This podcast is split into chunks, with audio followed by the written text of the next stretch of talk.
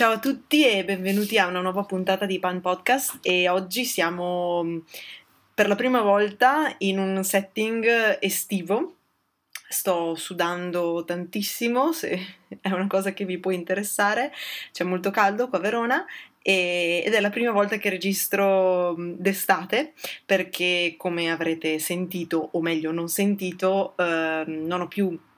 fatto interviste appunto con l'estate gli ospiti sono più eh, diciamo in vacanza sono più in posti diversi anch'io magari ho avuto diverse cose da fare quindi non ho, ho preferito insomma non creare contenuti che non avessero un grande senso e, e aspettare invece il momento giusto per pubblicare qualcosa. E mh, mm, ho pensato però di eh, spezzare un po' il silenzio estivo con ehm, diciamo mh, un aggiornamento, se così vogliamo, eh, dove rispondo alle domande che mi avete fatto su Instagram eh, scorso, nelle scorse 24 ore circa e mh, mm, per insomma aggiornarvi su cose che interessano a voi e per eh, farvi sentire un po' la mia voce per non farvela dimenticare. Sappiate che per settembre ci sono mh, delle novità, eh, voglio continuare con le interviste con persone sempre più interessanti, varie, diverse, ehm, insomma che possano arricchire la mia e, e, spero la vostra esperienza nel pane ma anche nella vita in generale. E, ehm, e quindi insomma state, state attenti a quello, a quello, che pubblico così potrete essere sempre un po' aggiornati su, su, sui movimenti del podcast. Eh, però iniziamo con le domande. La prima domanda che ho ricevuto è diciamo quella con cui di solito si parte una, con una conversazione che è proprio come stai. Allora, come sto? Sto sto calda, nel senso che c'è un caldo pazzesco, come ho detto poco fa, e quindi sicuramente non è una delle, delle stagioni che preferisco, eh, però per il resto, insomma, sto abbastanza bene, ci sono moltissime cose che stanno bollendo in pentola, eh, tantissime cose di cui spero di parlarvi presto e insomma tantissimi progetti personali e non che, che insomma spero di, di, mettere all'opera il prima possibile. E quindi la testa frulla, le idee scorrono e un sacco di sperimentazione è in atto e quindi insomma questo mi rende diciamo attiva e energica e con sempre più voglia di fare e di, di, fare cose nuove. Sicuramente è stancante, però mh, sono una persona che fa fatica a stare ferma, quindi probabilmente è, è meglio così. E invece voi come state? Mi piacerebbe eh, che insomma con questo podcast che è un po' un io che rispondo alle vostre domande anche voi possiate rispondere alle mie, quindi se, se vi va mi farebbe piacere sapere come state voi. Ora passo alla seconda domanda che questa volta è mm, proprio legata al, pan, al pane. E mi viene chiesto qualche consiglio sulla cottura del pan in un forno di casa. Beh, come voi eh, sapete io cucino e cuocio il pane solo in forno da casa, non ho mai cotto il mio pane in forni che siano professionali o che abbiano altre caratteristiche rispetto ai forni che credo tutti noi abbiamo anzi il mio forno come forse ho detto uh, all'inizio uno dei primi episodi è molto vecchio ha credo quasi vent'anni quindi insomma uh, non è sicuramente un forno tecnologico e, e super uh, accessoriato. Io semplicemente uso la, una pentola di ghisa che preriscaldo nel forno per 40-50 minuti al, al, massimo della temperatura ehm, che il mio forno riesce, riesce, a raggiungere. In questo modo creo comunque un ambiente caldissimo in cui mettere il pane che cuoce per la prima metà del, del tempo coperto in questa pentola e questo permette di avere eh, vapore che quindi fa eh, sviluppare in altezza il pane ma non eh, fa sviluppare una crosta eh, troppo insomma importante. Invece la seconda parte di cottura è solo eh, scoperto e invece in questa fase si, si, svilupperà la crosta e in particolare il colore la, cam- la caramellizzazione degli zuccheri e quindi tutte le caratteristiche che siamo abituati a vedere in una crosta di pane. Eh, in caso in cui uno non volesse acquistare una pentola in ghisa, non, volesse, non ce l'avesse già e quindi insomma volesse mh, tenere eh, il forno diciamo normale, si può fare mh, ottenere diciamo la parte di vapore mettendo dell'acqua bollente all'interno di un pentolino che è stato fatto scaldare appunto per 40 minuti prima nel momento in cui si mette il, fo- il pane in forno. Quindi questo crea subito tanto vapore che per i primi 20 minuti rimarrà appunto all'interno del forno. A metà cottura, quindi dopo i primi 20 minuti, viene tirata via questa ciotolina con l'acqua, si tira via quindi in questo modo anche il vapore e la seconda parte della cottura verrà fatta ehm, diciamo pura e senza appunto vapore. Questo è un metodo casalingo, è un metodo che molti panificatori che io seguo, molti amici che io seguo fanno, è sicuramente più difficile ottenere il risultato che si vuole perché la variabile vapore creato da te è molto più variabile eh, insomma della, della, pentola in ghisa. Quindi queste sono le due modalità che io ho. Nel caso in cui invece si faccia un pane in cassetta, mh, mm, la cassetta diciamo mm, non ha tutti questi problemi e quindi il pane semplicemente cuoce. Si può mettere una pentolina con l'acqua per un po' di morbidezza, ma è molto più, più facile. Spero di aver risposto alla domanda, insomma, e, e poter essere stata d'aiuto in caso, in caso chi ha fatto la domanda volesse cuocere il pane a casa. La terza domanda è ehm, molto, molto, interessante e mi viene chiesto di dare, insomma, di dire una ricetta tipica della tradizione dei posti di montagna che io ho visitato durante i weekend. Eh, forse l'ho già detto, io comunque adoro la montagna, per me è diciamo eh, il mio amore. E, ehm, e, ultimamente sono andata qualche volta in Lessinia insomma a fare qualche passeggiata ma anche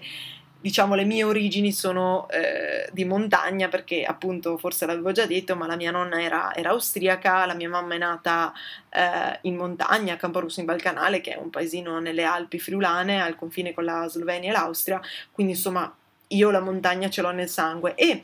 eh, ho fatto un po' di ricerca perché in realtà mm, la tradizione della Lessina non, non la conosco particolarmente bene, ma ho trovato che ci sono tipici pani con farine sempre integrali, ma che hanno aggiunta hanno in aggiunta eh, prodotti t- tipici del territorio, quindi possono essere le erbe e non so se lo sapete, ma la Lessinia, in particolare anche tutta la zona del Monte Baldo, ha uno dei prati, delle composizioni eh, diciamo di erbe e di fiori all'interno del prato più ricchi della zona alpina eh, in generale, quindi l'erba, l'erba, del Baldo, l'erba della Lessinia è molto molto buona, anche specialmente per ehm, gli allevamenti insomma di mucche e, e capre e ehm, quindi viene fatto spesso un pane alle erbe, le erbe selezionate da eh, chi conosce bene quel territorio, quindi le erbe più amare, le erbe più dolci, le erbe magari più anche curative e vengono inserite nel, nel, pane, quindi questa potrebbe essere una prima ricetta. La seconda è il tipico pane alle noci, eh, appunto le noci che vengono raccolte nelle zone montane del Veronese, eh, oppure un pane alla ricotta e miele, anche questo tipico comunque di quasi tutte le zone montane. Una ricetta invece che io posso darvi, insomma, che è abbastanza tipica della montagna in generale, ma che anche eh, appunto a Camporosso dove eh, la, il, il, paese dove insomma io ho origini e anche poi in tutta l'arco alpino, in Trentino, ma anche in Valle d'Aosta, eh, c'è il pane di segale, quindi il cosiddetto pane nero ehm, che viene fatto con solo farina di segale, ehm, idratato e lasciato fermentare per molto tempo mh, fuori dal frigo e mh, con l'aggiunta spesso di semi, semi vari, eh, zucca, girasole, lino, sesamo, eccetera, ma anche semi eh, diciamo che danno aromi, quindi semi di cumino, semi di anice, finocchietto. Eh, questo pane è un pane che viene fatto spesso o in cassetta oppure eh, fatto tondo, ma non cresce mai molto perché la segala è poverissima di glutine eh, e quindi è un pane molto compatto, poco areato e che mh, mm, ha un sapore molto acido perché la segale fa sviluppare molto la parte acida del lievito ed è un pane buonissimo, io lo adoro specialmente con un po' di burro e zucchero per una merenda dolce oppure con burro e alici o con... Um, appunto sopra eh, tutti i vari ingredienti che si possono mettere un po' come i sandwich aperti danesi. E, e, insomma questo potrebbe essere una buona ricetta da provare. E se no come ultima, come ultima ispirazione è un pane che faceva sempre la mia nonna e che adesso fa la mia zia sempre per Pasqua. Si fa appunto a Camporosso e nella zona mh, in quella zona insomma la zona della Valcanale e la Carinzia eh, austriaca, è un pane dolce, quindi un pane ehm, fatto con dentro il, appunto uovo, eh, burro, eccetera, eh, a cui mh, mm, viene poi steso a metà della sua lievitazione, viene steso, viene messo all'interno un, uh, un mix di zucchero, può, può, essere messa uvetta, può essere messa appunto qualche spezia come la cannella, eccetera, viene arrotolato e poi viene cotto, eh, può essere cotto a forma di ciambella, può essere cotto a forma diciamo un po' più allungata e viene mangiato beh, a colazione per un sacco di giorni, anche perché appunto si conserva bene, ma il giorno di Pasqua, nella colazione che si fa prima di andare a messa, di solito viene mangiato addirittura con il prosciutto, con le uova sode, quindi viene abbinata una parte molto dolce appunto del pane a invece la salinità eh, dell'insaccato e appunto la proteina dell'uovo. Insomma è una tradizione, tip- è una tradizione importante e, e mi, piaciu- mi, piace, insomma mi è piaciuto condividere con voi questa, questa tradizione. Um, una domanda che insomma in, uh, in credo in tanti si facciano e me la faccio anch'io a volte, è mm, come riesco a fare il pane con questa calura. Beh, ehm, diciamo che vince di più la mia passione e la voglia di avere qualcosa di buono da mangiare, perché io appunto il pane lo faccio sia perché mi piace farlo, ma anche perché è quello che poi io mangio, ehm, e quindi sicuramente la passione e la fame guidano la mia sfida al caldo eh, africano. E, ehm, questo credo sia l'unico motivo per cui io ancora accendo il forno. Um, sicuramente è molto più pesante perché poi la casa rimane, la casa comunque la cucina rimane calda per un lungo tempo, eh, insomma l- i disagi sono tanti, però poi il risultato è, è grande, quindi insomma viene, tutta la fatica, il caldo viene lavato via, anche letteralmente, eh, dà appunto la soddisfazione di aver, di aver, fatto qualcosa, insomma, che sia pane, che sia torta, che sia taralli, che ultimamente mi sto dilettando a fare, insomma, è, è bello. Una domanda, mm, un'altra domanda che mi, mi, è stata fatta e che sono molto contenta che, che sia insomma, uscita è se farò corsi. Allora, innanzitutto premetto che io non ho, non ho molte, eh, diciamo, molta conoscenza o una conoscenza tale da permettermi solo di fare corsi e di essere qualcuno che insomma dispensa consigli dall'alto in basso. Sono una persona che ha tantissimo da imparare, eh, che certo si mette a studiare, si mette a sperimentare, ma che mh, ha tantissimo ancora da imparare. Mi piace l'idea di condividere eh, la mia conoscenza, piuttosto che chiamarlo corso, mi piace chiamarlo condivisione, momento di condivisione in cui io condivido la mia conoscenza e, e chi ascolta può condividere qualcosa che sa lui. Eh, mi piace fare scambi più che condivisioni e mm, quindi se, se, c'è qualcuno che vuole fare condivisioni e vuole insomma avere consigli ed, è disposto a darne a me, eh, sono contentissima di, di farli. Eh, come ho già fatto, mi sposto volentieri eh, per andare a casa di chi ha voglia di imparare a fare il pane casalingo, ma sempre da una posizione di condivisione e non di eh, diciamo eh, maestra che viene per insegnare ecco però sì mi piacerebbe tantissimo quindi insomma però siete voi a dovermi dire se vi piacerebbe insomma avere dei, delle condivisioni da parte mia quindi fatemi sapere Un'altra domanda, stiamo arrivando quasi alla fine, ma queste domande sono molto, molto interessanti. Um, legata al pane è eh, come si fa a far venire bene un pane usando farina di farro. Eh, allora, innanzitutto c'è da dire che a me piace tantissimo il farro, è forse la farina che preferisco in termini di eh, aromi, eh, sapori ehm, e anche digeribilità, sicuramente, leggerezza, è una farina mh, mm, fantastica, veramente mi, mi, mi piace tantissimo, però è una farina abbastanza difficile perché è comunque più povera di glutine rispetto a una farina di grano tenero o di grano duro, eh, è molto elastica, quindi come f- appena la farina insomma si, si, mette in contatto con l'acqua diventa quasi subito elastica, quindi è difficile formarla, è difficile creare tensione nella pagnotta per farla diciamo rimanere su. Quindi di solito consiglio se uno vuole fare un pane solo di farro di fare un pane in cassetta. In questo modo eh, la struttura verrà data dalla cassetta che tiene su eh, diciamo l'impasto e invece tutti i sapori saranno sempre lì e saranno sempre fantastici. Altrimenti si può decidere di spezzare la percentuale di farro con una percentuale di farina eh, magari di tipo 1 eh, o di tipo 0 che quindi permette di eh, dare un po' di spinta proteica mh, all'impasto, cre- dargli un po' di forza ma avere comunque tutta la parte aromatica del farro. Questo è un po' il compromesso a cui si può arrivare e io direi che questi sono i miei consigli. Gli altri sono accettare magari un pane un po' meno alto ma comunque molto buono. Ehm, ci sono poi Ehm, c'è poi una domanda, scusate, eh, sto leggendo perché è una domanda eh, strana, perché mi viene chiesto se ho profili Instagram da consigliare, credo appunto legati a, al pane, alla panificazione. E vabbè, ce ne sono miliardi, mille mila, veramente mh, panificatori casalinghi e non bravissimi, eh, veramente fanno delle creazioni spettacolari e, e bellissime.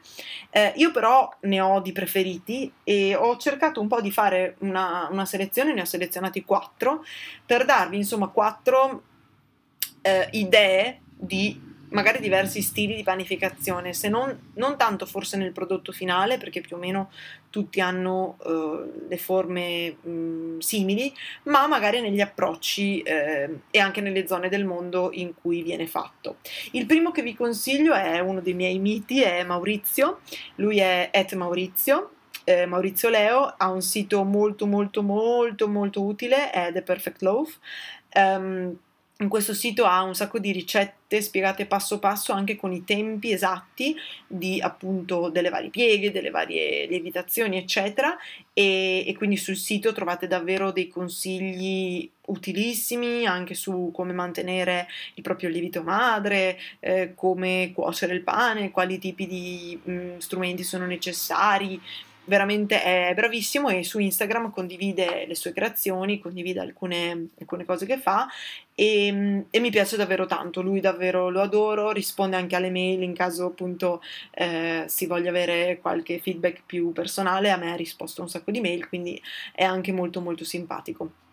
Il secondo profilo è at Natashas eh, trattino basso baking. Eh, Natasha è mm, credo americana, lei fa un pane pazzesco, veramente andatela a vedere perché è straordinaria, fa un pane veramente, veramente bello e credo anche molto buono e anche lei risponde gentilissima e ha dei metodi mh, mm, relativamente casalinghi, comunque mh, mm, replicabili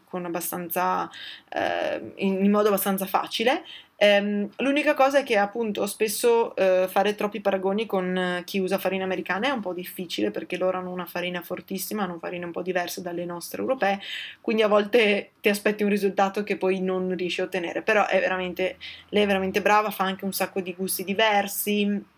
fa delle, insomma, delle, delle, aggiunte molto interessanti, è davvero, davvero brava e sperimenta un sacco. Eh, il terzo profilo è at Dan Larn, lui è Dan Larson se non sbaglio, ma non, non sono sicura, quindi magari poi il nome completo eh, lo vedrete sul suo profilo. Comunque lui è, mh, mm,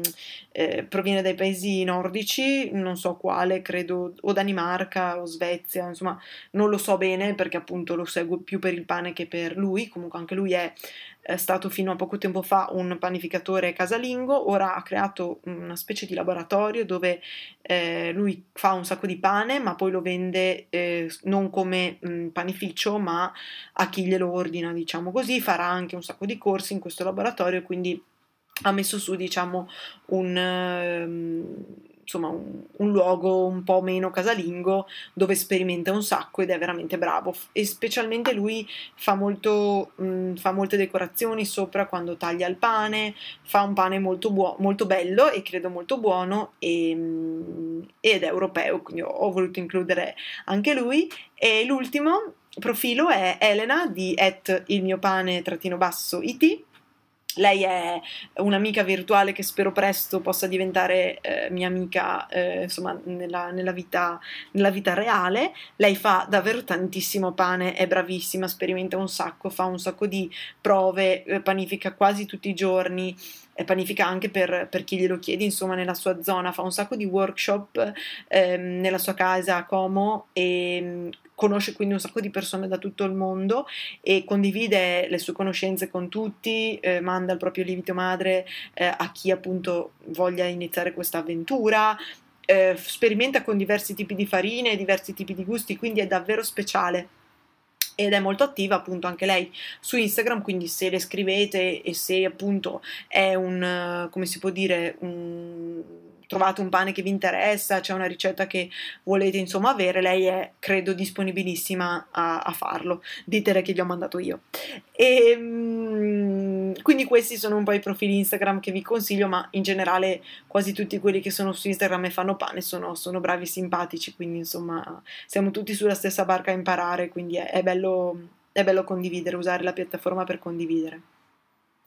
Eh, una domanda che, la penultima, è di raccontare un po' l'avventura che ho avuto con il gambero rosso. Allora, ne parlo un po' brevemente, ma insomma ho collaborato per la guida pane panettieri d'Italia del gambero rosso 2019 e quindi insomma ho dovuto assaggiare un po' di panifici, eccetera, eccetera, ho fatto le varie schede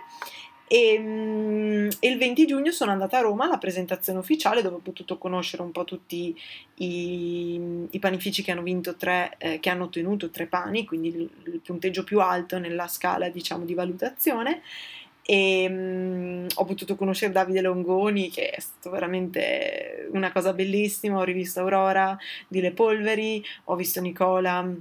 di Olivieri 1882, ho conosciuto eh, Marco di eh, Panificio Moderno a Trento, ehm, insomma ho conosciuto, ho conosciuto, un bel po' di gente, e, ah, ho rivisto Giovanni Mineo di Crosta, e, insomma davvero è stato, è stato, stato, molto molto molto bello e quindi è stata un'avventura che mi ha, mi ha fatto insomma vedere un mondo che non conoscevo e che sono contenta di aver potuto insomma un po' mettere il piedino dentro e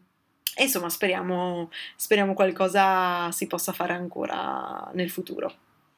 E l'ultima domanda, che secondo me è una domanda eh, molto molto insomma, interessante, ma alla quale